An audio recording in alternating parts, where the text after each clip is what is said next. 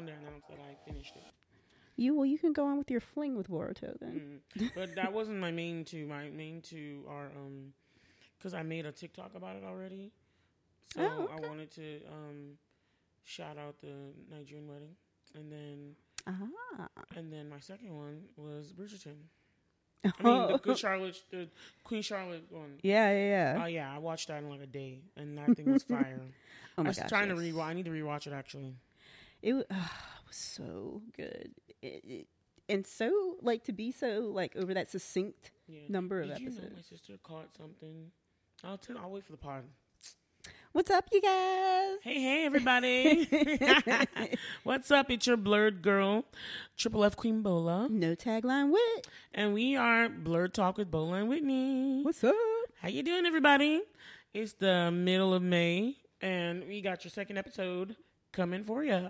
Oh yeah. All right, guys, and today we are going to talk about the most anticipated Marvel movie yet. Um, well, let's say to date, and it's the um Guardians of the Galaxy Volume Three. exactement.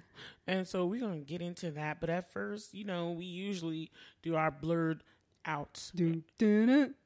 Oh. oh, okay. But uh, no, it's Oh, okay. All right. Our blerd right. out segment is where we talk about stuff we likes, stuff we watched, stuff we're doing, something interesting that we're nerding out about. Mm. And just in case someone's listening to this and they're like, "What is a blerd?" It's a black nerd. if you're not black, you can't be a blerd. Sorry, it's exclusive, but you can still be a nerd. So nerd out with us too. Okay. All right. So let's blur it out. Bum, ba-da, Blur it out. Ba-dum, ba. Blur it out. Bum, Ba-da, ba-da. Blur it out. Ba-dum, Ba-bum, ba. bum. All right. So today I'm blurting out about um just two things. There's many things, but there's just two things I want to share on the pod today because I want us to get into this volume three um of Guardians of the Galaxy. So um this past weekend, me and Whitney, the two blerd girls here, have gone to a traditional Nigerian wedding. Whoop, whoop. Yeah, so my cousin was uh, got married this weekend. Very excited. Big family affair. We were a big Nigerian wedding. You know how they have the big fat Greek wedding? this was a big. I, I like to call it a big grand Nigerian wedding. And so, because it was just done in the beautiful, most opulent style and everything, and I loved it. It was fantastic, honestly. It was awesome. Um, but I was just blurting out about it because it was like super fun. It was amazing. I mean, I, I was happy because Whitney actually like she dons the a, a attire, y'all. Like we, she bought the, cl- um, the material and the headdress, and she put it on. It's called a gele, and I have like a TikTok that I made of just some pictures of what traditional Nigerian wedding look for um, look like. So I made a TikTok, so you guys go on our TikTok. That's Blerd Talk BW on TikTok. I don't know, is it an at handle or a hashtag? On TikTok, girl, I don't know. You be You, handling the TikTok don't know. stuff. So you you guys know what to do. Go on TikTok. I'm probably gonna also put it on our um our Instagram as well. Sweet. But it was just a great time, right, Whitney? Did you enjoy yourself? It was. I'm gonna plus one on that blerd out Yeah, yeah. as a common one, and it was just Give it to them. Yeah. Sorry, that's, Give what it to me, that's a that's a Nigerian thing we always say. We always like give it to them. Oh. Go ahead. But it was it was such an honor. I was so happy that Bola, Bola invited me and that um, Shewa and her family extended the invite to me to allow me to come. It was such an honor to go, and it was so awesome. Like seeing everyone just like the regality of Nigerians. It's just amazing. We're like the most showiest, offiest.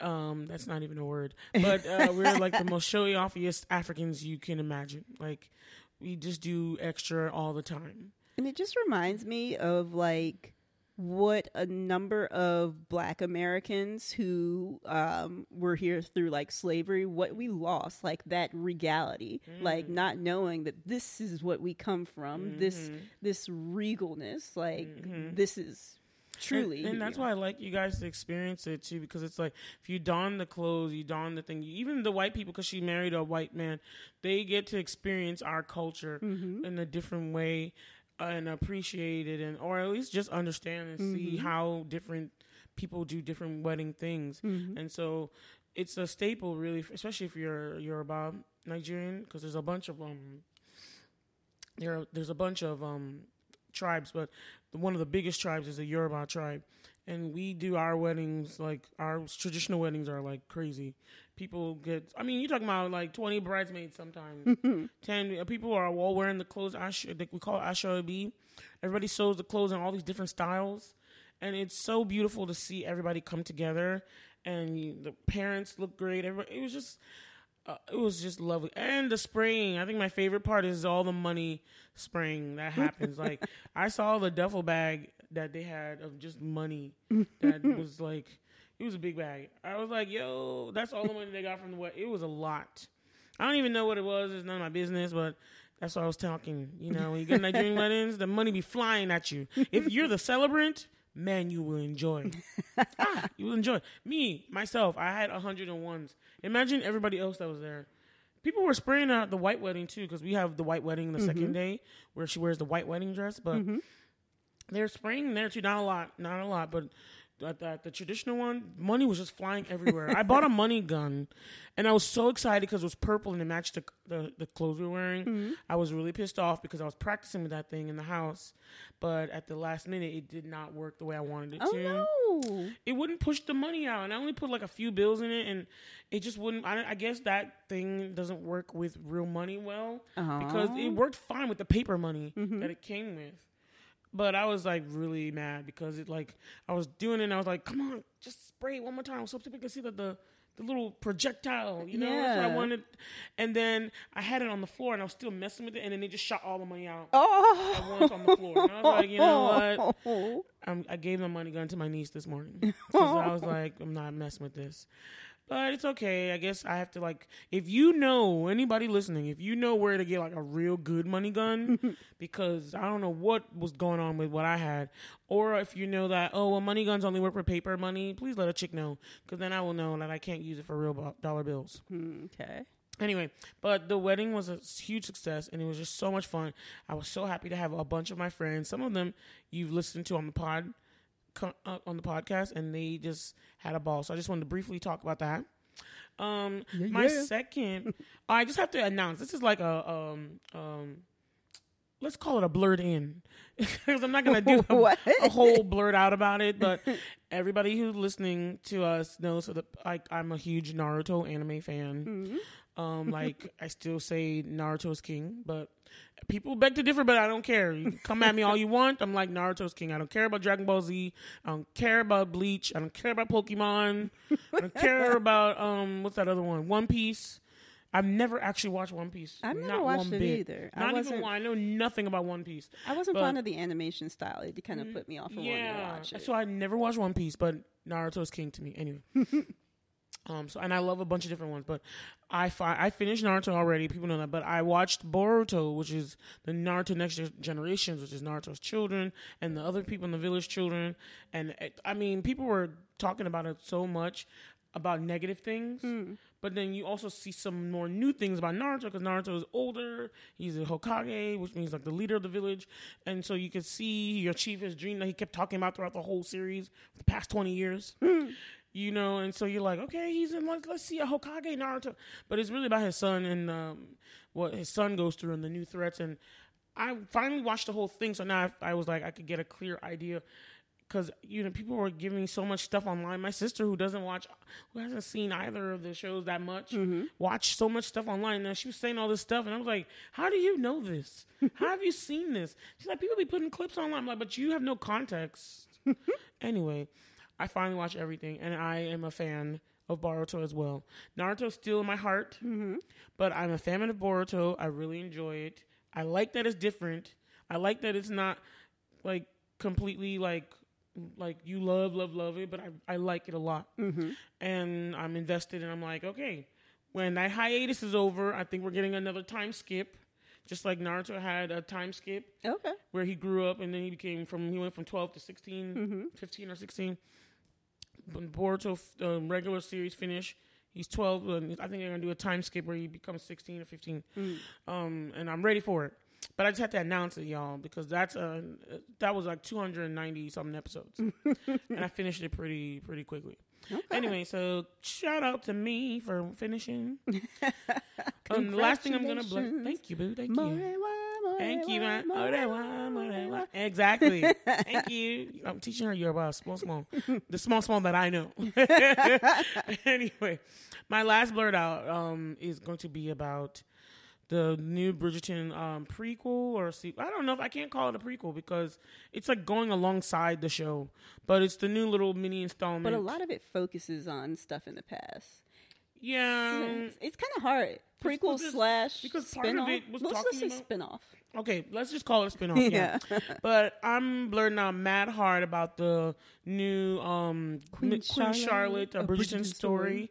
It is fantastic. You mean I'm talking about six power packed episodes that was just steamy, dreamy, and very you know I can't find another emy word.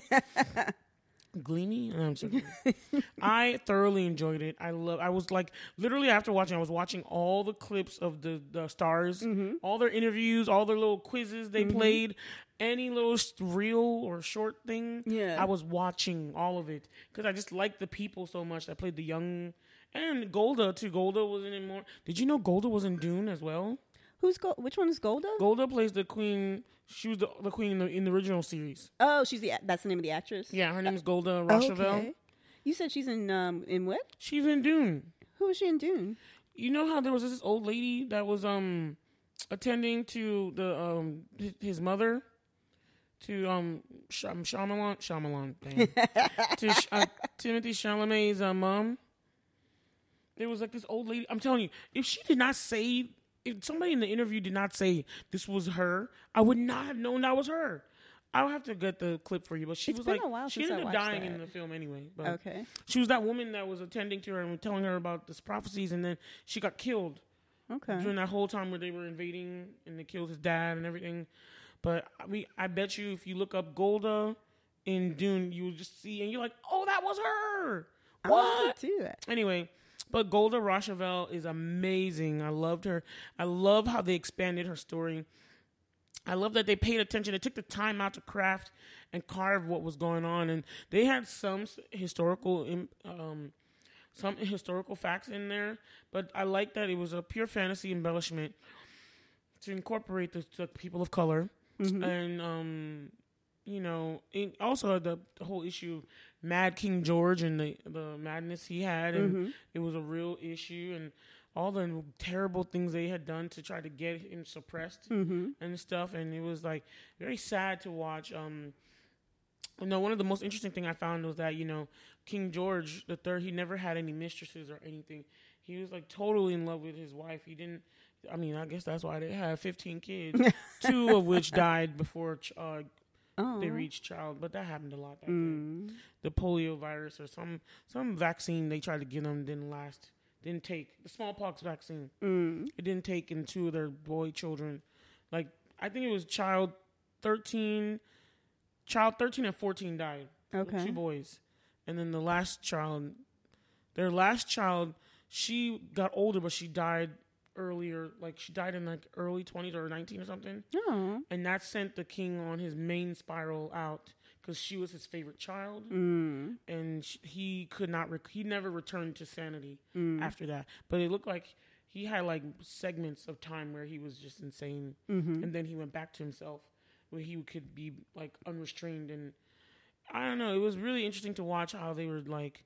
They tried not to focus on that because it was really about their love and it was really about Queen Charlotte and how she was dealing with everything.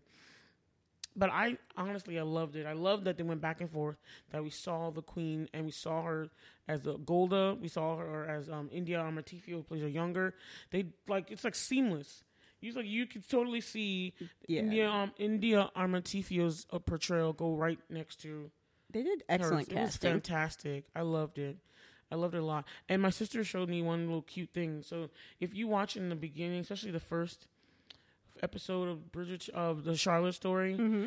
you can see in the um in the beautiful illustrations that they did or in the animation that they did for the opening credits that even though it's walking as her as a young, the shadow always pops up as her older. Like, if you Oh. look at it, like you'll see like the one will be her hair low, but then the shadow would be the big hair Okay. her as the queen. So it's like it's very subtle because I I totally missed it. Mm-hmm. My sister had to show me, and we were looking at it one day. like one of the days we were like we were super hungry after uh, Saturday's wedding Mm-hmm. because they only give you like one plate of food, right? and you're just like, but I'm still hungry though. So we like went to Wawa and I went to Wawa in my nice ass dress, yes, African dress, and I was waiting the line and I got three subs and we took it home and we were like playing Bridgerton and she showed it to me Mm-hmm. and I was like, oh my god, I didn't notice that at all. It was so cool. So they were just trying to show that it was both of them. It, I just thought the show was just very well done It was excellent. and I highly recommend it. If you don't like romance movies, or if you, you know, not into the steamy scenes, but I don't care. I just say it's a good watch. I'm sorry, it's just a good I watch. I have to disagree. I thought it was an excellent. Take it away. You can blurt out now. Actually, with me. I'm just I'm gonna plus one once again hey, on one hey. your blurt outs because that's another one that I wanted to just talk on briefly because it was excellent. Like the drama, I love the love story, but I also love the kind of commit. It was like it was slightly bittersweet, Right. but I Right. loved that it was realistic and it's like this is what you, this is this is what commitment Mm-hmm. And love and and love, love. is. Right. I love that, and I love uh, some of the lines. Like he was like, "I don't always know." I was just like, "I will tell you who you are." I will. T-. I was just like, "Oh my god!" They just be getting you with Right. these like scenes and lines, Right. Be like, who asked you to wreck me? right? Who asked you to wreck me like this? and then the thing with like, um, I can't remember what was his name, Billingsley, Brimsley. Brimsley. Yes. Brimsley, like I felt so bad for Brimsley because, like, at the end, I'm like, "But what happened to your dude, though?"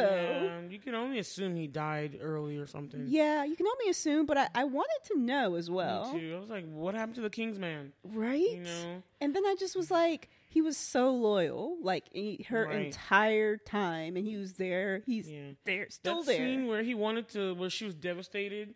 I think that was the time after she found out that, about his madness, Mhm. and she couldn't take some, or when she was pregnant for the first child too. And there was just so much going on, and this mother-in-law, Princess Agatha, was making her life miserable, being so close by, and Mm-hmm. she was just upset because he would not come and see her because he didn't even know what was going on too with the king and why he would not come to see her. She was so Mm-hmm. Right. distraught, and you, she was walking in the hallway, and in that time, the king's man had to stay five paces behind her all Mm-hmm. the time, and it was like she looked like she was gonna fall, fail, or drop, or Mm. crumble, and he was like, he just put out a hand. And she, he doesn't touch her because he's not allowed to do that. Mm-hmm. But he just put out a hand to be like, "I'm here. Yeah. Don't fall. I'm here to support you. I'm here with you." It was so touching. it was. That was like one of my favorite scenes of the whole show. These like amazing subtleties. That's Shonda there. for you. Yes. Get it, Shondi. I also really love. Oh my god, I loved seeing like the backstory on Lady Agatha. yes. Oh my god. I mean, she was already one of my favorite characters, but this just like shot her up even mm-hmm, more so. Mm-hmm. Because I'm just She like, was amazing. Did I say Ag- Agatha too? I don't know if you. Princess Augusta was her name. I'm sorry.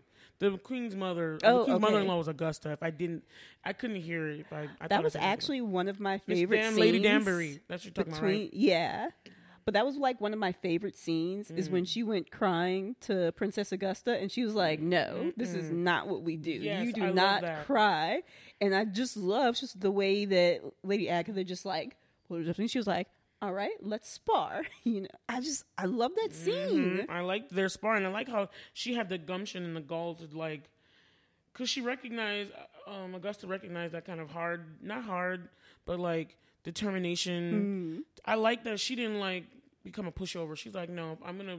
You want something from me? I need to get something out of this too. mm-hmm It was almost like you at first you'd be like, ah, you'd be like, Miss Danbury, don't be like that. But no, that's what you need to do in the world. Mm-hmm. You have something to look after. You, you have to fight for yourself. It was a man's world, and Mm-hmm. women were taken advantage of and forced. There was not much they can do. So wherever they could, they had to get ground. You know, Mm-hmm. somewhere. And so she's demonstrated that fiercely in her negotiations with her about just to be just this, the whole thing about what's happening. yeah You know, I I loved how that whole thing I went loved down. I loved their entire relationship and interactions because they weren't friends, and it's hard to even say frenemies, but this- Rivals? No. almost. Opponents? But it's it's like respected, yeah, like in a respected a opponent. respected rival. yeah, Yeah, yeah, And I just I love that I love that kind of tension, but Mm. that kind of like respect. Mm-hmm. she's like, I don't like you, but you could tell that she respected her. Mm-hmm, mm-hmm. And I just I love that. I love seeing character I like seeing complex characterization and awesome well-rounded dynamic characters like this. It's just like ah, Queen Charlotte was just amazing. Seeing all that, seeing her evolution, seeing Lady Danbury's, I really thought it was going to go badly when um, it looked like um, Violet, Lady Violet, kind of figured it out. Yeah, I did too. I thought it was gonna be a fight. Yeah, I thought she was gonna like. I could. I don't know, and I'm like, you can't infer anything really from that. It could have been that he just gave her a hat because she was sad. Like, I was like, there were some ways where you didn't have to go there with it. but you I feel like she. But if she, for her to keep it that long, that means he meant more. Mm. You know. So I. I don't know. I don't know. We have to see. and it was still left kind of. Iffy between yeah, them. you we have to see how it plays out when they, you know. But I like seeing even Violet talk about that with older. I like that this was a story about older women. I liked that too. I like how she talked about Violet and then how Violet was like talking how she was like, my Her husband's been dead for a while. I'm like horny as hell. I like the metaphor because it was so funny. Like you got to pick this random. I want to be gardened, plundered, even. You know what I mean? and Lady Danbury Danbury's like, "You better say it. You want some? Yes, say it." She's. I just love when she came back. She's like, "I literally wanted a footman to just fall on top of me," and I was like, "I feel my chick." You know what I mean? That I was, was like, "I got you." I was like, and but and Danbury was like. Yes, you feel it. She was like, "It's okay. They just expect you to be a widow forever. Your your husband died really early, and for you to just be like a young woman, she probably got married off at like eighteen or something. Anyway, Might have even been younger than that. some six, some of them get married 15, 16 uh, during that time period, 14 Mm-hmm. and so you're just like, um, no, you are probably gonna want somebody. She was probably only like in her thirties, so of course she was still, you know, can do stuff. and I found it interesting finding out more about like her background. Was it Sierra Leone? She said. Yes, that part for Lady Danbury. Yeah, yeah. And was it her husband that was royalty or her? I believe her. Okay, but that was also a really interesting. Maybe her husband too.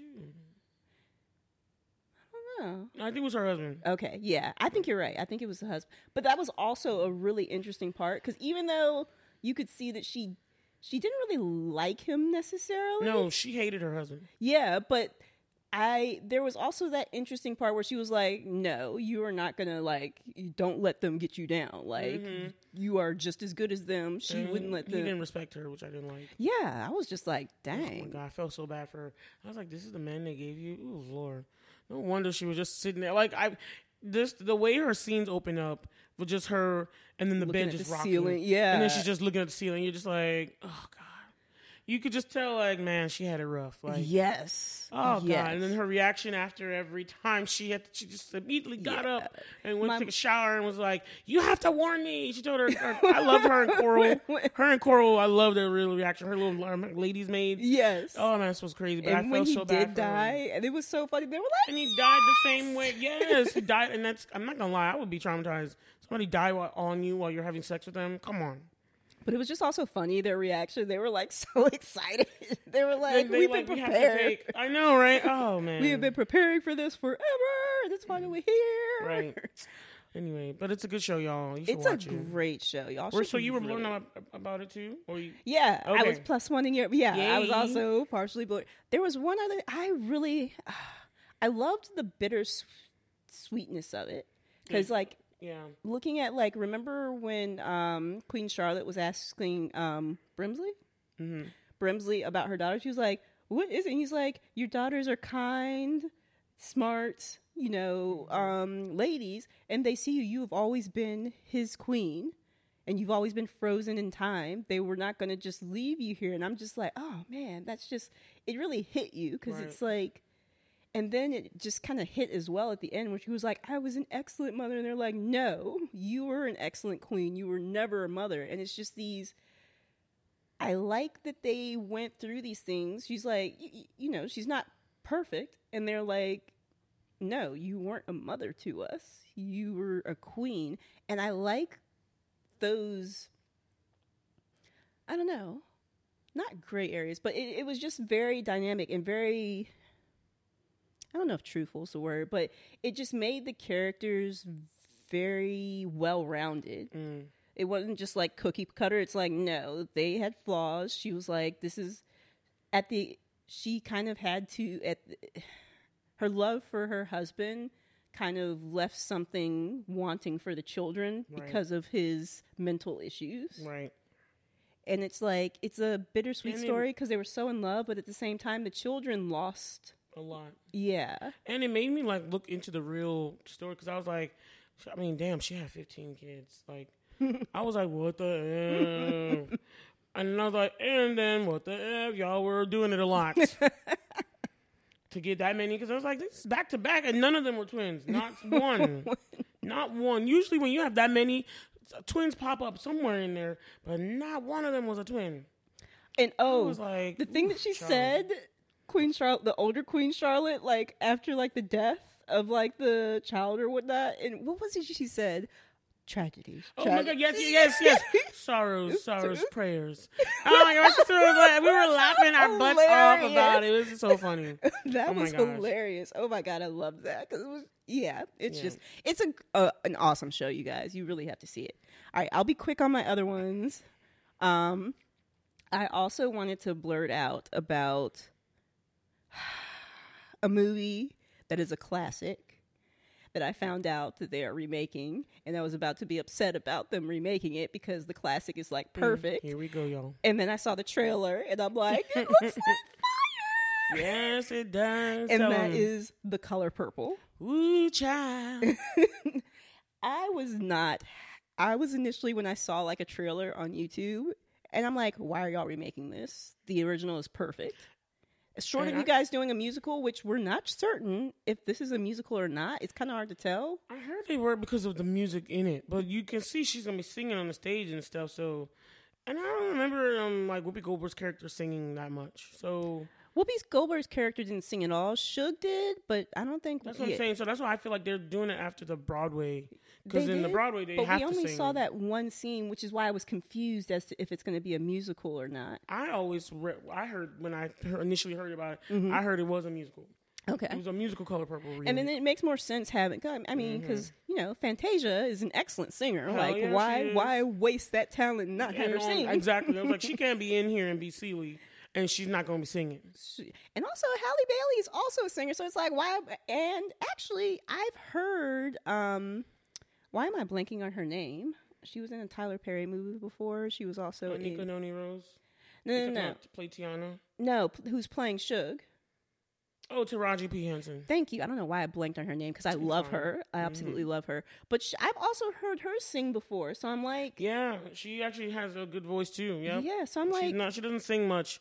But sh would I have her? She's been good. Mm-hmm. So it's like I think you're right. I think this is a musical, but it's just from the trailer, it was kind of hard to tell because I know one of the songs that was playing throughout the trailer is from the musical, but you didn't actually see someone singing it. It was like a you know.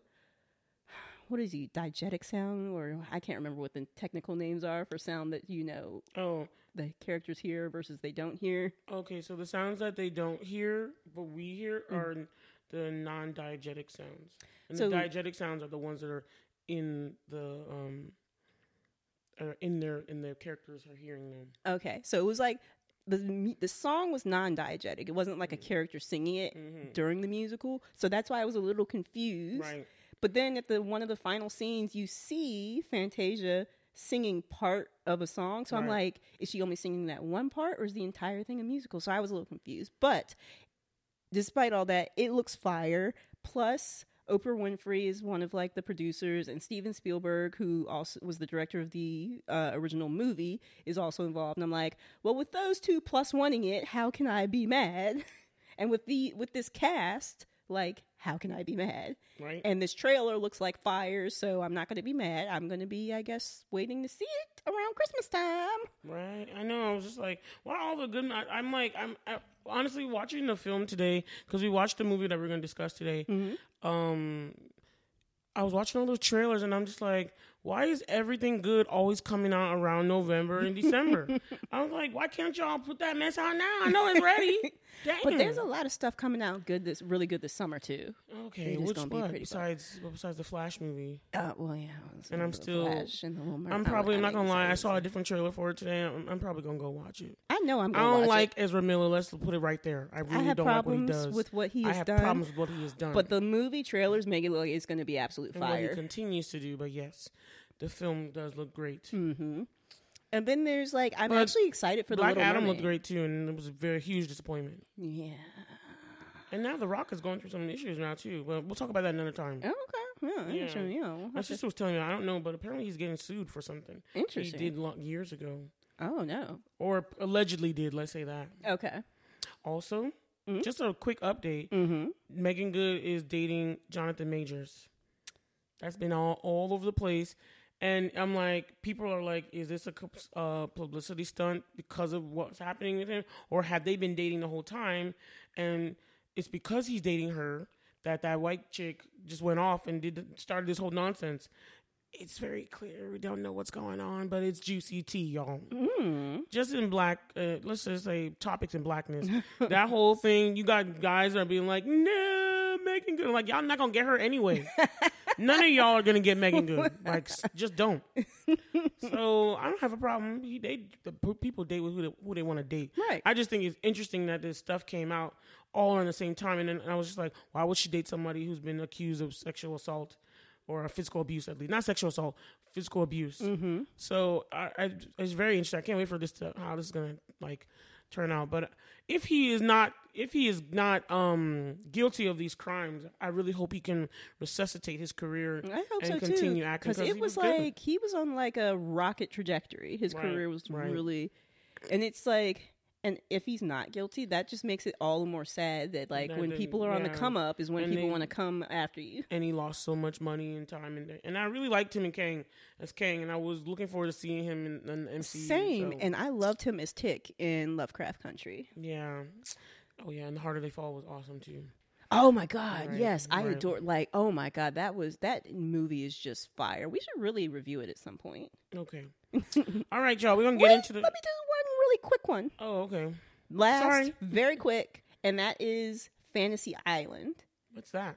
So apparently, Fantasy Island was this like older TV show. I've never watched it. My mom was familiar with it, and they made like this new version. Um, I think in like 2020 or 2021 was when it came out. Is it a reality show? No, it's actually Sounds a scripted it. show. So apparently, the original Fantasy Island is this island where people come to it and their fantasies come, can come true, even things that are like impossible. So, like in the first episode, this old um, old lady and her husband, black couple, come to the island, and she's dying of cancer, and her fantasy is to have um, a weekend where she's not in pain. And the way that the island kind of fulfills people's fantasies are in interesting ways, like not ways you would expect. So they like are going to hang out at this waterfall, and when they walk, when they go through the water, they're like in their twenties again. When oh, there's wow. before they were in their eighties. So like stuff like that, like you would have thought like maybe it would just take the pain away, but no, it put her, it made her into her twenties again, where she wasn't, you know, where she was hale and, and this healthy. lasts for only a day. it lasts for the time you're at the you're on the island. Oh wow! Yeah, So they don't stay on the island long. They're usually people coming for like a weekend or maybe a week or something, like almost like a vacation Is destination. this a horror film? no, like actually, nothing thus far has been horror-y. I don't know. this is a TV show. this is a TV show. Oh, The second season's on Hulu, but I'm having to watch the first season on Tubi. oh, okay. But it's really good. I've been really enjoying it. Like Hmm, the way heard of this. it's almost like a it's almost like th- like each person's thing that they want it's almost like they get the therapy session for each thing because Oh, there's usually something underlying what their actual they're like so what is it like it's almost like a so what is it you really, Really yeah. yeah. and it's really good you should check it out i think you'd like it That sounds interesting. It's like a drama then, right? yeah like Okay. a drama but it's got like some fantasy elements but they're not like over the top fantasy Mm. elements usually but there's stuff that you know couldn't actually happen I feel you. I feel you. That actually sounds interesting. I might check that out. you should you should but that okay i'm done Okay, you guys should check out all of these things. Know where we always put it in our show notes. What we're Yeah, blerding out about. All right, y'all. all right All right, so now let's get into our first impressions of Guardians of the Galaxy Volume Three. I'm I was just so looking forward to this. Me like too. the trailers looked fire. It didn't disappoint, but I was just looking forward. I've always I've loved every single one. Well, I mean, to be honest, I've pretty much loved all of the Marvel stuff, but I particularly really like like I think some of the top movies in the Marvel universe, Marvel Cinematic Universe have been the Guardians of the Galaxy movies. Mm. I would say, but what about this one? I would say As your first impression, Volume Three. My first impression was that it was going to be. I was actually really interested on how this whole dynamic between um, Quill And and, Nam- yeah, Gamora, and particularly um, why am I blanking on Nebula. Nebula? Mm. I don't know why I'm blanking on Nebula because she's actually one of my probably like like my top favorite character, Mm. even like out of all of the uh, Guardians. Really? I mean, I don't blame you. She's she after what she was in. Honestly, Endgame and Infinity War really like bunched her up for me. Because at Yeah. first I was like, "Eh, whatever with this chick, Right? and I like the actress that plays her. I but do- I was just I like, love her. whatever with this chick. But those her her how she behaved in those last two, I was like, nah, I like Nebula. I do. Nebula is my chick. like ever since volume two like her character arc has just been awesome she's got Mhm. probably one like the best character arc Mm. out of all the I guardians agree. I agree. My first impression of, um, like you, I was also anticipating and I wanted to watch because I was like, I see these the Guardians of the Galaxy, like this ragtag, Mm. like space explorer group that you just like to come back to and see what kind Mm-hmm. of weird, kooky adventures they go on. I feel like even maybe that inspired, um, they, that inspired uh, Ant Man Quantum Quantumania that we watched last month Mm. and reviewed because it was like I was getting mad Guardian vibes because it was so like weird. Mm. And then you know they have the aliens and all this stuff. It's so sci-fi. yeah And and even though sometimes I'm like I don't really like looking at these weird looking things. there were some weird looking things in here, and I'm like, especially when they pulled off the enemy's fat face mask. I was like, no, I do not want that image in my head. I was grossed out. Or that thing that came out of there and it looked so weird. I was like, what is this pudgy thing? I was like, oh. but that's all the creativity and everything and the monsters and but you want to check in on this ragtag group because they're so different, random, funny as hell. Their dynamics are interesting, and, I've they're a been family and, they're and like they are a family. legitimately a family yes, and so I'm like like you. I was like, yeah, I want to see what's going on with them, of course. Mm. And um, it is bittersweet. I- That was the thing I got. But I would say to be to honestly, this movie, this one moved me the most. I was tearing up. Like Mm. I was literally wiping tears out several moments. I did not know the focus was going to be on Rocket. yeah And I thought this was brilliant because I was like, yes, what is Rocket's story? Let's find this out. And I'm not gonna lie, it was so it was so heart wrenching to find out how he was created and stuff. And I was like, this is a great story. Like I really just was. left out of it and like I love this.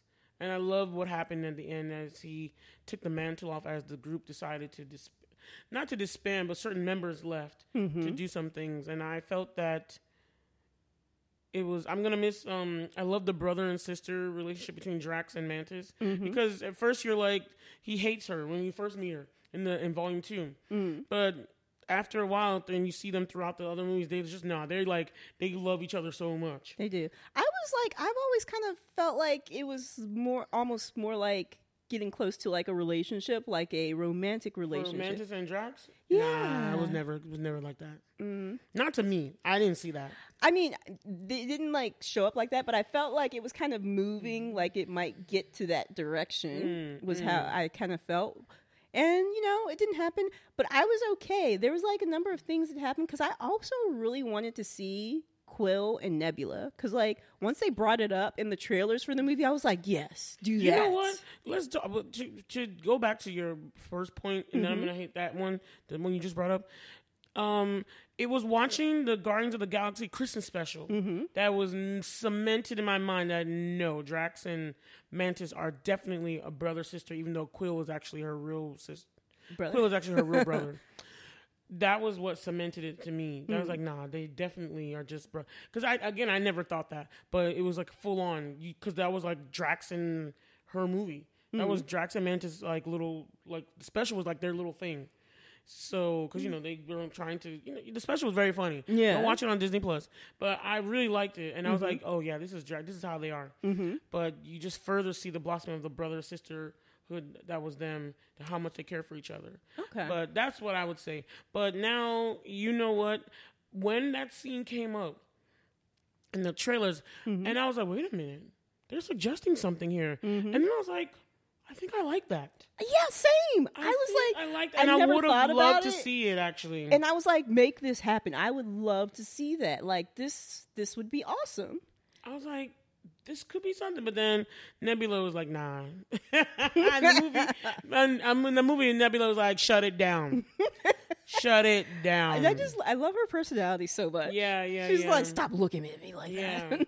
but my, my, my impressions, honestly, is like, uh, Mr. Gunn did his thing. Like He he, really thought like through about what the story was about. Mm. This one was like a, another deeper layer, mm-hmm. and then it was like a finishing touch. It at the same time, and it was like so well thought out. Like I looked at all of this, and I was like, "This just works." Like It does. I, I enjoyed the story so much, and I was like, "This is awesome." I felt like every character kind of got like their Got really shine. their true ending, like they, their their the conclusion of the trilogy. Every character ended up where they really their true selves should have been. Mm-hmm. I like that.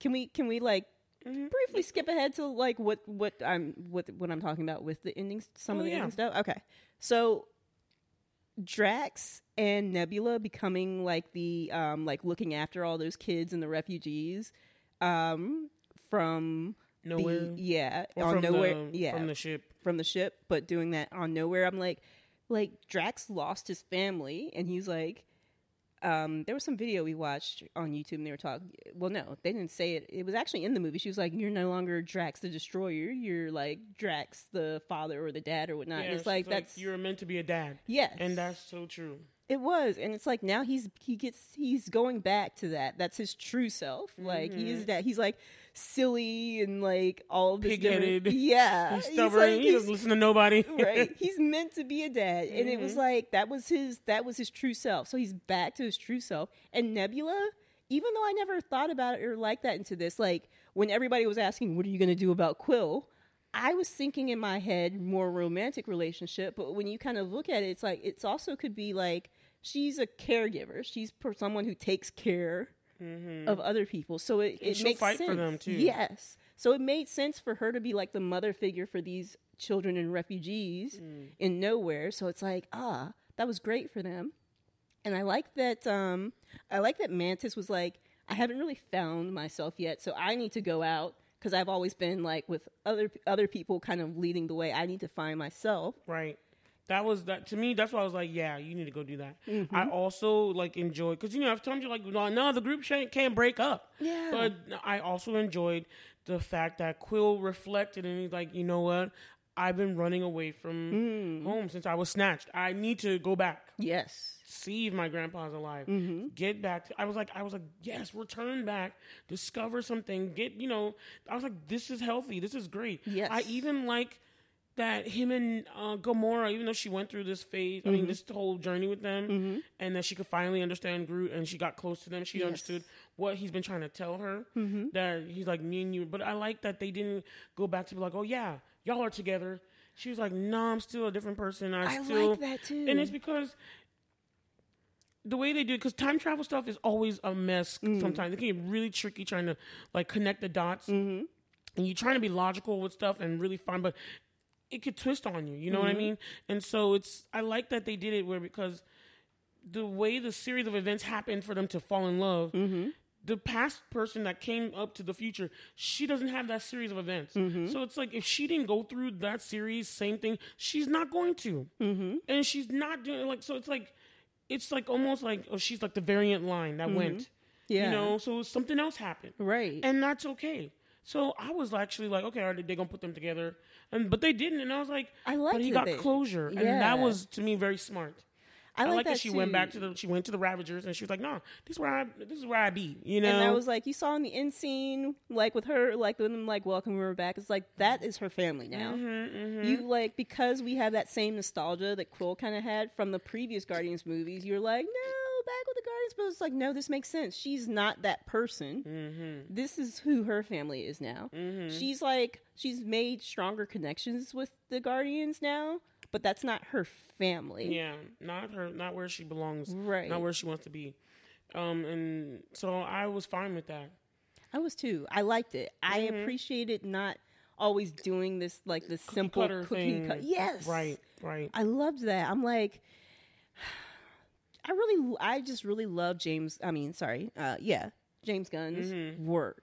Yes, all the Guardians of the Galaxy. One thing is, all three of them have been consistent in how good they are. Like, yes, I mean, people were talking about the length of this one, how it was too long or something. And I, was like, I don't a, I didn't feel it either. But I am somebody who can watch a three-hour Bollywood film, so I don't know. But I enjoyed the film. Like while I was watching, there was not a dull moment to me. I was just watching, Yeah, and that's my issue with certain films where there's like when you're watching and it's long and it's just dragging at points and it feels long. and it feels and you're just like, can we move on? Mm. Like I hate to bring no, I don't hate to bring it up. like Black Adam, there were some parts where I'm like, can we just move along, please?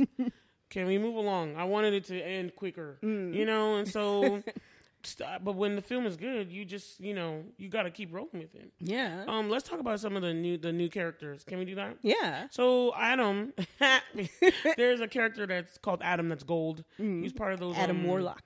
War, Adam Warlock, right? Not gonna lie to you, I was I, I I knew he was joining, and every time I see this um, Will Poulter's face, I'm always like. The little annoying kid from Narnia. The little annoying kid from Narnia. Oh, Like, snap. yeah, the, I the forgot. Voyage of the Dawn Trader.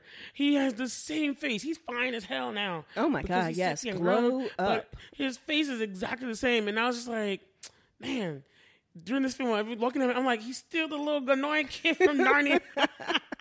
but I mean, his character surprised me because he came up in there, he came in, I'm coming in hot. Yes. He just came in hot and he's like, "Mm, I'm about to kick ass up in this piece. gonna beat all y'all to a pulp. Right? And I was like, whoa, this is a contender. And then when you get to see where you're like, oh, he he's an idiot though. He's, Like, he's underbaked. yeah.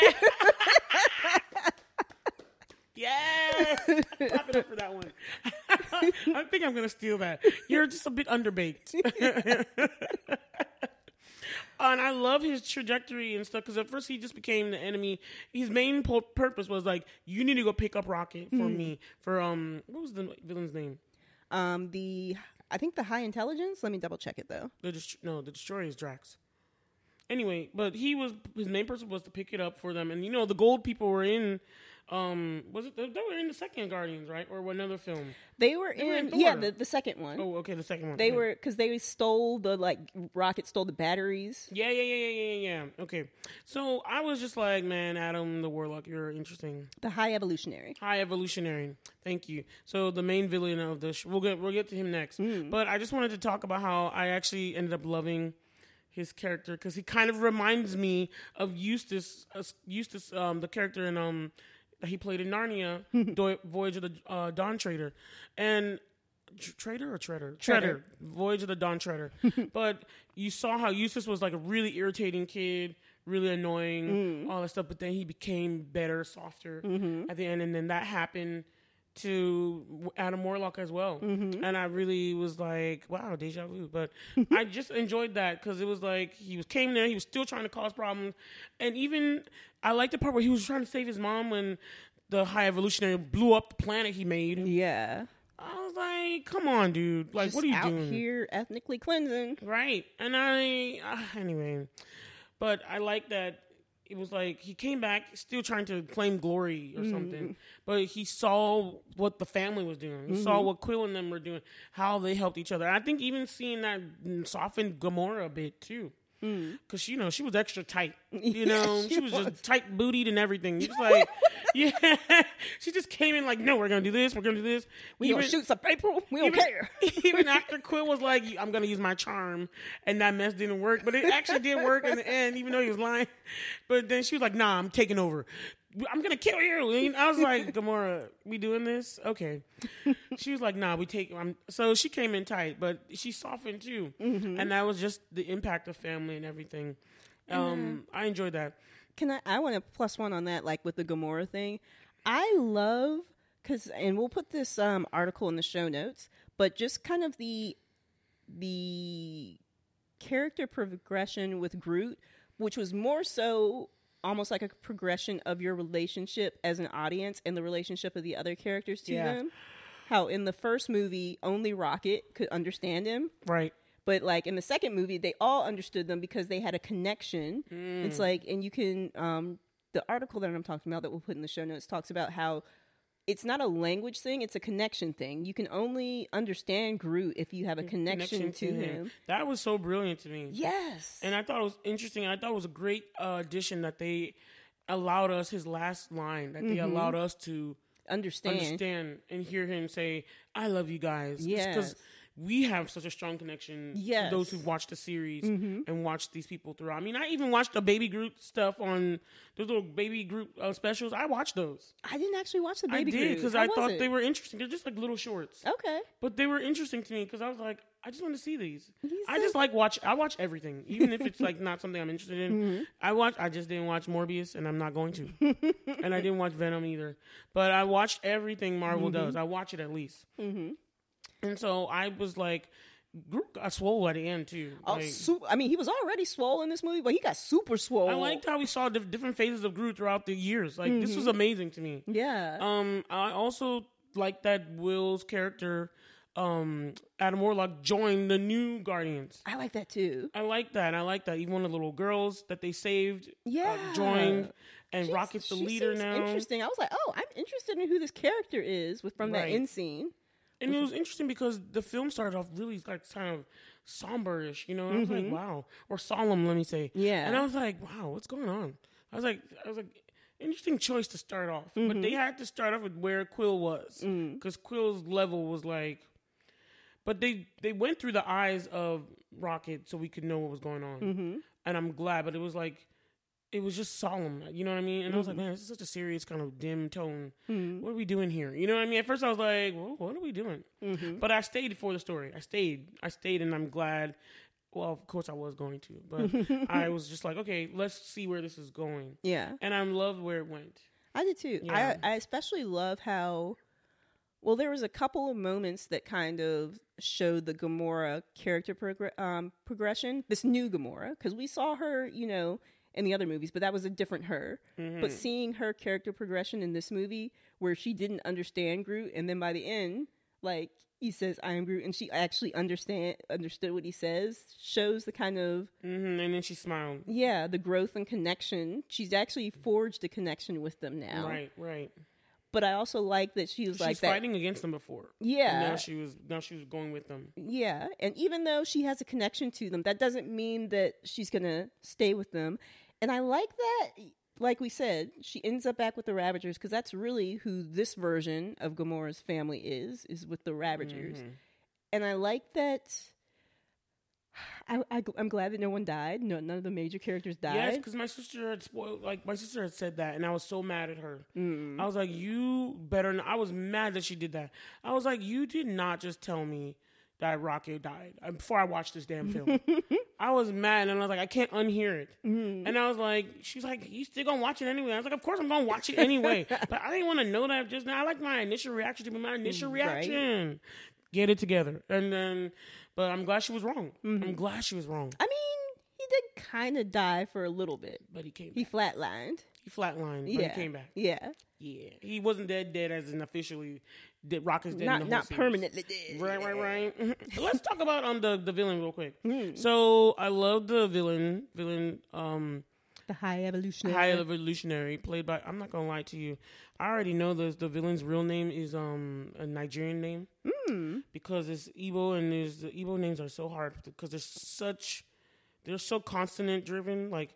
Chiku, Chiki, Chikwe, Chikwe, Chioma, like they have so many consonants in their language, Mm-hmm. and our language, Yoruba, is totally different. We have so many vowel sounds, Mm. and so, but there's like Chiku, Chike.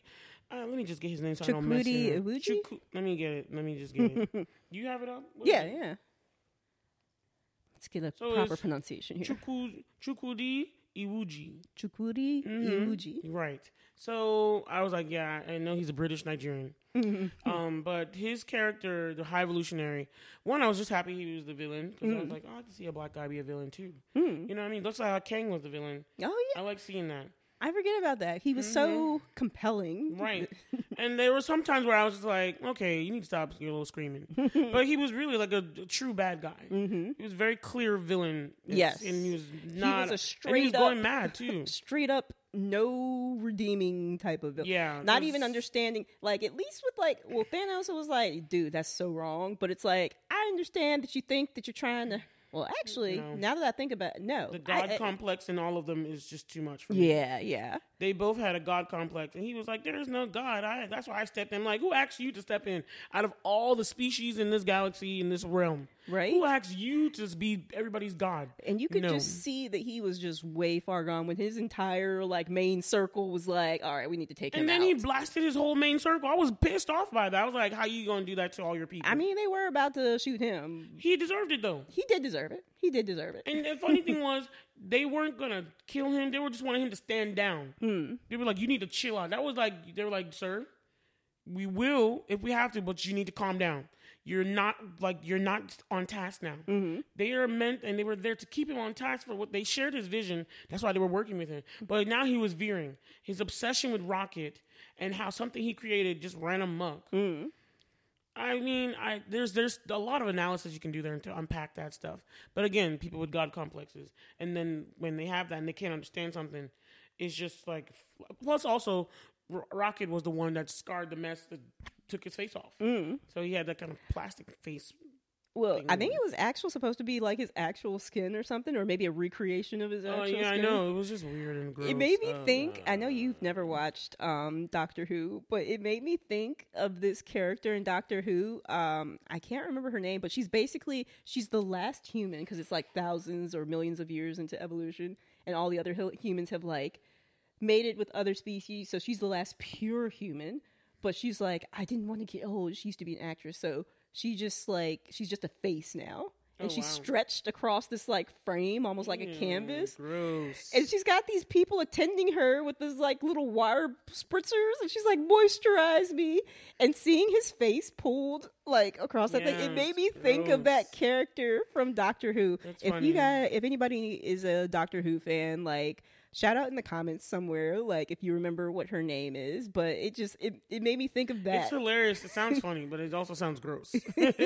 yeah. Um, but one, I'm not gonna lie to you. I, I'm not like a big animal person, Mm-hmm. but I'm also not someone who likes to harm creatures for no reason. Mm-hmm. Um, I'm for me, it's like okay, God made you all these like creatures, but stay on your side. That's my own. Just don't come attack me. Don't touch me. Mm-hmm. So I'm like, but not about killing them and stuff. So if you're somebody who like really loves animals, you would feel that. I, I was like, for the first time, I was like, I kind of feel what the animal, what they feel about the how the experimenting and Hmm. How things. cruel it is. Yeah, the cruelty that people do on animals. That Mm-hmm. I'm not. I'm not for that. Yeah. I'm not like somebody that's all gung ho and lovey dovey with animals. No, I'm not gonna be hugging no pets. Yeah. But I'm not somebody that I, I'm like keeping them caged up and like Experimenting experimenting and- on them. yeah. It's just it was so cruel. I was looking at them and like when they freed all, I'm like, damn, they had Noah's Ark back there.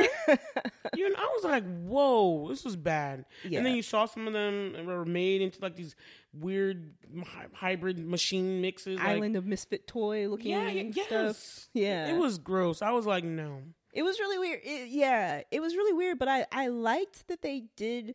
It's almost like a lesson in empathy, like making Mm-hmm. These characters, yeah, right? for for everyone to like look at these creatures that are not what you would think of as aesthetically pleasing and be able to empathize with them because we have to do the same thing with like people. and they made them sentient too. Mm-hmm. So it's like not only that, it's like they became this new thing. But then you're I mean, it was he was so cruel, and I'm like, Rocket Story really touched my heart. I was like, wow. So this is his story. Mm. It He was. like it's like it was the worst one. I mean, like, I mean, Nebula story is also like, really really bad. I feel like they were actually kind of. Nebula said he he he, he had it worse than me. I was like, I feel like pretty on kind of like level playing, Yeah, Thanos like was equally shitty. Thanos was unusually cruel to her for no reason. For him to be her child, I was like, what the hell kind of child? Who does this to their child? yeah, But I mean, he collected. He never had a real, real child. Yeah. Mm-hmm. he just collected people and called them his children, but then did shit to them. I'm like, no. So the villain I thought did well. So there were some times where I was like, "Get off your horse," where I was like, "You're doing too much." and it's not the acting; it was just the character. Mm-hmm. So there were some times where I'm like, "You need to calm your ass down, Mister High, whatever, whatever." The fact that he made a world out of these mixed creatures, mm-hmm. but it was because of Rocket's brilliance mm-hmm. that he was not aware of because he thinks, "Oh, I created you." It's Like, mm-hmm. well, there was something in there too, you know, and he couldn't fathom it. Mm-hmm. And then he made a whole world and let them live, and then he just destroyed it. I thought it was so cool. He was like, "It's not perfect, so I'm gonna just incinerate everybody." I'm like, "Whoa." Yeah, that's that's that's that, like that's that's that's what I'm saying. That God complex, that whole thing that you're like, okay, let me cleanse as, as Thanos wanted to do. I was like, you're mm. just another Thanos. You're just another one. Back off, you know. And I loved his outfit though. I, feel loved like his outfit. Was, I want. I do want to say. I think he's worse than Thanos because in Thanos' case, he thought he was trying to save people because he thought there weren't enough resources, Right. and so he thought that that was like the humane way was just to just snap half existence out so that the rest could survive. Whereas this dude is like, "You're not perfect, so I'm going to incinerate you." Right. So I thought he I was kind it of was an even more evil villain than Thanos. Because like Thanos, there was some bit of you could kind of understand, even though it was horrible. there was some good sound. There was some soundness to his proposal. yes, because you're like, yeah, rationally, Mm-hmm. not thinking just just rationally. Mm. If there's too much population for the resources, I then think you it may need to be cut ration. logically. Remember that Yeah, the you know what, right. research te- teacher Yeah, about it is logic logically versus rational. logically. Mm-hmm. Yeah, rash. You're right. Logically, his thing makes sense Mm-hmm. because you like. If there's not enough people for the, if there's not enough resource for the people, then we need to get rid of some of the people. Mm-hmm. But that's not how things work. You can't just be like, no, you can't be logical about this. These are people's lives. They exist. They are there. Mm-hmm. It's not for you to say. Right. And you're not the god of everyone Mm-hmm. as well. So, yeah, I agree. But like, can I really did like his outfit? Not only because it was purple, my favorite color, but his outfit was really cool. Um, it was kind of it was cool. I, I I could, it was hard for me to get past the like pulled across skin, skin all around. Yeah, yeah. But um, uh, let's. What's another part we want to bring up? Oh, I wanted the to fact talk about. that oh, sorry, go ahead. I wanted to talk about how I liked how. Ra- Remember how Rocket was always talking about he wasn't a raccoon? Dude, we are on the same wavelength. That's the exact same thing I was about to say. I like that. Well, you know how we talk about everybody reached a point of what their purpose was, or at least are on the journey for their purpose, Mm-hmm. Yeah. of healing or some kind of thing. I like that. Ro- uh, Rocket came to the conclusion and accepted himself. Like he had self exception. I mean, exception Acceptance. acceptance, excuse me. Mm-hmm. Yes, at the end of it because he saw the cage of where he came from and the Mm-hmm. other things over there, and it's a species raccoon. And I liked that at the end he was like, "I'm Rocket Raccoon," mm-hmm. and I was like, "I love that." I love that He too. just embodied. He accepted. He's like, "Yeah, I am a People told him raccoon." So many things. The badger, the like, yeah, what other? know what you want to call a rat or whatever. And he was like, "No, I'm a raccoon." Even when his friend said it, like in the afterlife, he was like, "I'm not a raccoon." Right. She's like, "But you are." Though. I was tearing up so bad when he went to open the cage Mm-hmm. as his normal bodied self, and all the raccoons just looked at him like, "Daddy." It was like, I was like, "Oh my heart!" They're all like, "Come on!" and he was trying, and he was like trying to grab all of them. Mm-hmm. Oh my god! I'm willing to like.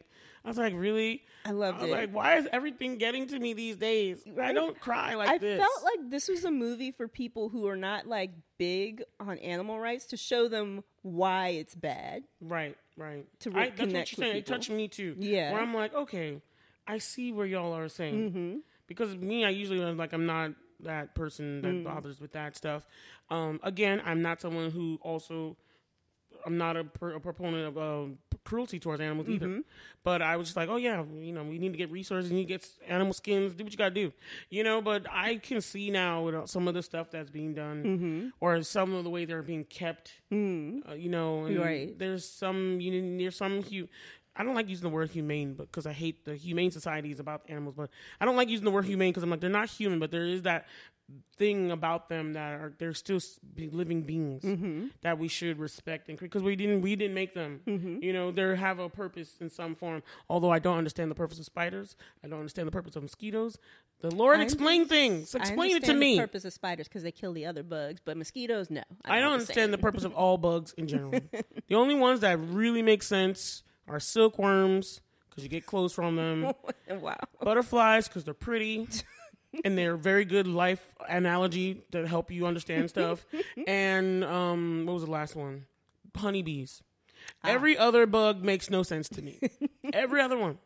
Anyway, but I love that that part that he came to accept and he finally called himself a raccoon. Yeah. After that, and then I I just love the story. It's a great character arc for him, like Right. to finally know that yeah, I actually am a raccoon. and then also the it's just full circle thing about his friend. We finally learned what was it like. He had a love, really. I felt like his, even though it was like the the other creatures, Mm-hmm. they were friends. But I felt like him and Lylla, the otter, they had something special. You know what I mean? I did feel like it was special. I'm not sure if it came off as quite romantic to me. I know because they're kind of animals, so it's kind of weird. I mean, it's not not for that reason, but just because it seemed like she was older and he came in almost like as a child or a baby. Are you sure you're getting mother dog, mother son vibes? I wasn't. No, not mother son vibes, but I just don't know if I quite got a romantic relationship. I don't know why I was getting that vibe. I can see how you got that because, like, when she when he was leaving the afterlife and they did the little Nozzle thing, mhm. yeah, I was like, mm, maybe, but I, for most of it, I couldn't quite see like romantic. And I'm okay that it's not well defined Hmm. because the whole point of it was that these people became his family in this Mm-hmm. crazy time of when he was just being born and he was in pain and all this nonsense they did to him. Yeah. And he's like, What happened to me? Yeah. And he was just learning and being and and they were there for him. Mm-hmm. And to have them like ripped away like that, it was just and you know, it's almost like you see those movies where you have those people that are just so blinded that they're in a bad situation and mm-hmm. they think there's going to get better. They think, oh, they believe the lies the captors are telling them. Mm. I don't know. There's there's movies. They're not coming to my mind. The titles and things are not coming to my mind to get a good example for you all. But there's times where you're just like, oh man, and then you see that something bad happens to them, mm. like they get taken out. You couldn't see the sky. Like that whole thing was just giving me like, Oh, yeah. oh, it was touching me so much. I was like, oh my god, this whole thing, and it's so weird because you're like this this spider bunny, this walrus with with, with like, like truck wheels on his body. I was like, and then my girl otters. Otters are so cute, even though they're dangerous. They're so cute. They are really cute. So she was super cute to me. Mm-hmm. I was like, what is going on with this? But you just see how they developed the innocence of them. It was like little children. Yeah. And then, you know, like, ah, anyways, like removal of innocence. You know what I mean? When people harm children. I just, it was, ah, I was very upset. yeah. I was very upset that he lost them like that. And so. I and I was glad at his reaction. I was like, "This is what." I was like happy at him. I was like, "You, you rail on him." I know it's not good, but I was happy. What did you think, Whitney? I mean, it was deserved. He was a freaking Hitler esque. Hmm. Well, yeah, actually, very much. yeah, because he was like a lot of parallels to like the Holocaust because he's like trying to create like the perfect so and so, and then if it doesn't work out, he's experimenting. and they only had a number. And he they he yes, wouldn't name them. numbers and stuff, and then just just terrible. like killing them when it stuff didn't work out. Like Right. it was very reminiscent of like the Holocaust, and he was very Hitler esque. And the funny thing is, I did not expect this story to just be so filled with the simple catalyst as Rocket is about to die. We need to save him. Mm-hmm. Like that was the simple catalyst. Somebody came to snatch Rocket, hurt Rocket. He's hurt, damaged something, and I was like, "This is what's propelling the story right now." Mm-hmm. But then it just unfolded into this beautiful thing. It, like the story blossomed as we were watching it. Mm-hmm. That I was like, in my mind, I was looking back. I was like, "Wow, how did we get from here to here?" Because while we were watching, I was like, "Is this how we really? This is what they're doing for this episode for this show? We're just gonna like, oh, we need to save Rocket."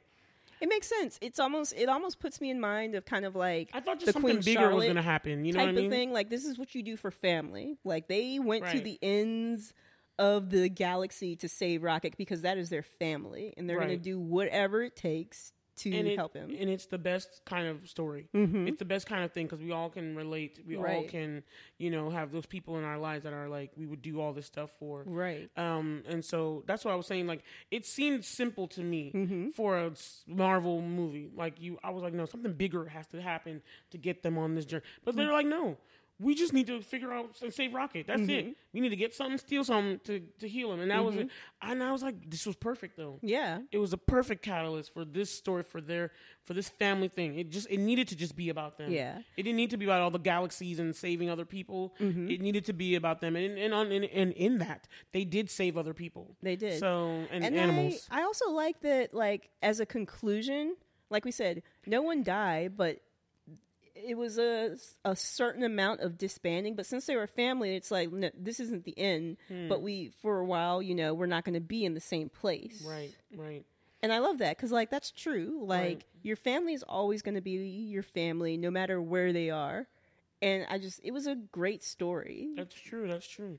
They will always be there. You can always call them, talk to them. Mm-hmm. Distance, you know, is is not a barrier if you work at it. The connections, Mm-hmm. Communication, Right. I mean, that thing is key. Keep telling folks. Speaking of communication, their lack of communication when they went to save Quill and they were on the ship and he had gone off, I'm like, this could have used some more communication. Yeah, you're right. You're right. There was like this film was full of all these funny like there were so many side comments and jokes and issue like so much was happening. That whole thing where they were in the colored suits Mm-hmm. and he didn't. He was talking. he was really trying to get Gamora to love him again, and then the whole team heard everything. that was hilarious. And he was like, and then they had the whole conversation of how the color you press is not the color that talks to that person. that it was, the, and I'm like, this is insane. I was like, this is insane. It was one of my favorite parts. That was. He was like, and uh, um, Drax was like, it seems pretty intuitive to me. I was like, I was like, "This, how? makes no sense. How? And he's like, I was talking this entire time and nobody said anything. They were like, we were hoping it would come to And, an and yeah, we were hoping it would end. I was like, shit. Damn, it was like witnessing your embarrassment or your rejection. Yes. Oh god, it was so bad. They were like, Ugh. And then the like when he like sat or like kneeled next to Gamora, it reminded me of like when Thor came on the ship and he was like Mhm. imitating his body Right, language. right. Just the thing that Quill does. Quill was exceptionally cute in this. I just was like, I was looking at it and I was like, man, I was like feeling um, Star Lord so bad. I was like, he could get it. But I like Chris Pratt. I like him I too. really I like do. him a lot. I think he's a great actor. I think he's handsome. I love his spirit, and, and he's, he's, a faith-filled great person. actor, He's just an awesome person. action actor, especially too. Yeah, and I don't like that some people give him a lot of flack for stuff. And I'm like, I don't know why they have such negative things to say about him all the time out of all the Marvel people. And I'm like, what has he done to you guys? Like, I just oh, there's always like an issue going on with him, and I'm like, why are y'all coming at him like that? But anyway, those are just haters, and he just need to brush it off. That's Haters all. gonna hate. Shake them off. My favorite part was after they saved the kids, the animals, everything, Mm-hmm. was that Quill almost died. And then he was saved by Adam, so he had a redemption moment Mm-hmm. to join the team, which was amazing. Yes, But my favorite part was after that, and everyone was safe and well. Mm-hmm. That the thing that Quill went back that killed him, that almost killed him, was the little the music Mm-hmm. Player, right? What, what was that? An iPod? Zune. Zune?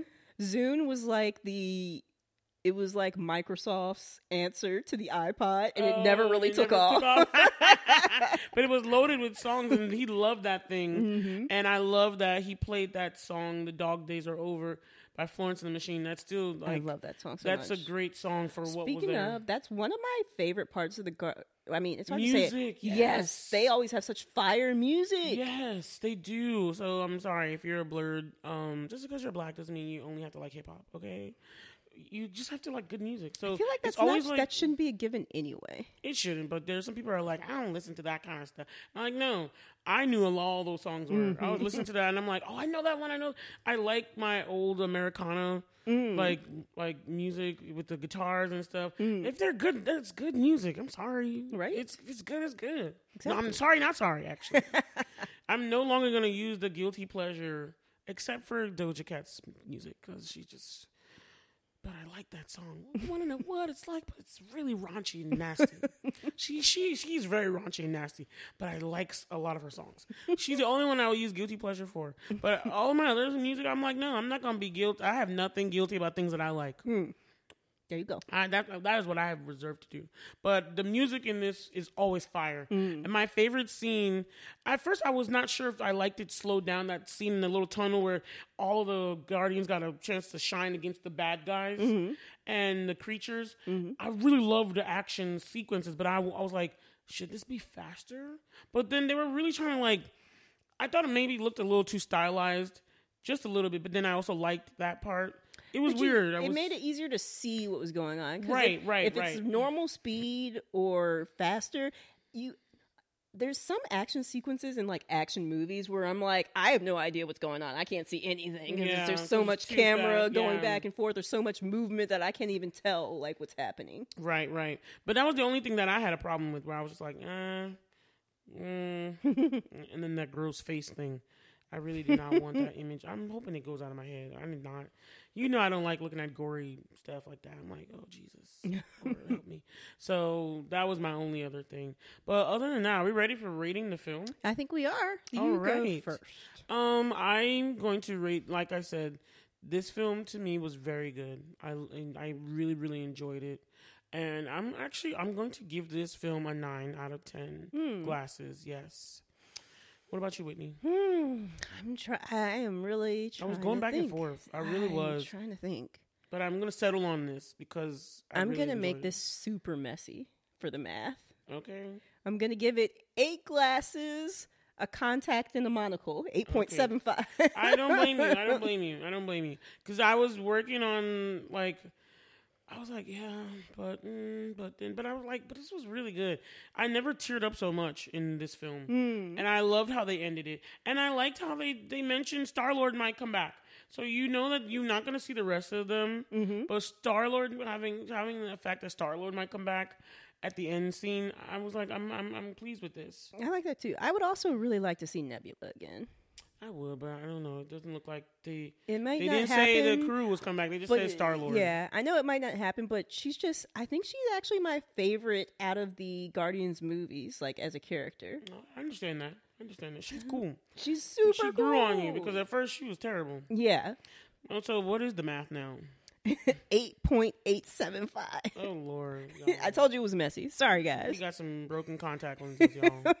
anyway, but you got to hear eight something out of something, and I almost gave it an eight, but I wanted to give it a bit more because I really I thought was very it. moved by some of this. I was the storytelling too. was great to me, so I had to give it an extra point for that. Yeah, Yeah, it was. It was one of those ones where it's like, ah, I really liked it, but I'm like, I can't quite. It's get, not a 10. Yeah, but it's not like it's not unworthy of ten if someone. Yeah, it. it's it's a It's- it's, a it's super above average, but I just couldn't get it to you know. Yeah, it's not an absolute 10 Mhm. but I I really like I had to give it close to it because I was like for the series and what it was doing, Mm-hmm. I thought it was good. Eight or above is what eight or nine is what it really deserves. In between that time, that space, I'm good with that.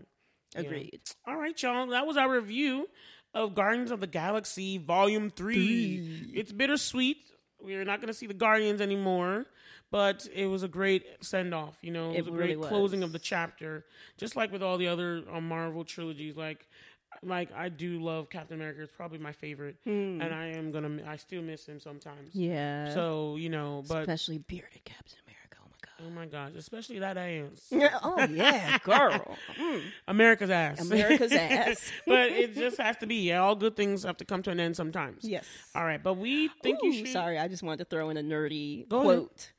Um, because you either die a hero or you live to be a villain. Hmm. Even though that's from a different series, I mean, a different universe from DC. Okay, Batman. okay. Well, I hope Mr. Gunn can like inject some of his creativity and his storytelling prowess into DC to fix their I shit mean, because they are terrible. The Suicide Squad was hilarious, and Peacemaker also hilarious. Was I- that Gunn though? It was. Okay. Both of those movies were his. Okay. So he's already done movies in the DC universe. Okay, And now he's going to head it along with the other dude who Is I'm he not doing the familiar with. Flash trailers? Those Flash? No, he that that was before he was made co-CEO. Okay, okay. Well, we'll see. Maybe we'll look at that film and review it. But we'll see. I think we should. I think we should. I think that would be a really good one just because people All I'm going to do is compare it to the TV show because I love the TV show. Anyway, all right, y'all, we're going to go out. We're going to blur it out about these. So let us know in the comments uh, section on TikTok, Twitter. We got we're on all of it. You know, Instagram, YouTube, we- we YouTube. We're going to put some clips out soon of some other things we are going back and listen to our episode earlier this month on Polite Society. Another great film to watch Oh yes. um, and just you know, just get back at us, y'all. But in the meantime, y'all have a wonderful rest of your month of May, and always blerd, Blerd out. out. Bye. Thanks for listening to our podcast. Please subscribe to our show on whatever podcast listening app you use and share the show with other blerds and non-blerds family and friends. And if you like this episode, please subscribe to our email newsletter at blerdtalkbw.ck.page and also rate and review our show on Apple Podcasts. Intro and outro music is Twilight by Capshun. You can find them on SoundCloud, username Capshun spelled C A P S H U N. Show notes by Bola Hanson, audio engineering by Whitney Booker. And don't forget to get social, you guys. You can email us at blerdtalkbw at gmail.com. And our social media handles on Instagram, Twitter, and TikTok is at blerdtalkbw. And our YouTube channel is youtube.com slash at blerdtalkbw. And we've got our individual things going on too. You can find the Triple F Queen on Instagram at Triple F Queen B as in boy. And my YouTube channel is youtube.com slash at Triple F Queen B. And you can find me, Whitney, at Lumenavi Studios, my company, and the email address is whit at lumenavi.com, spelled W H I T, at L U M E N A V I dot C O M. And you can also find me on Twitter at Lumenavi Studios.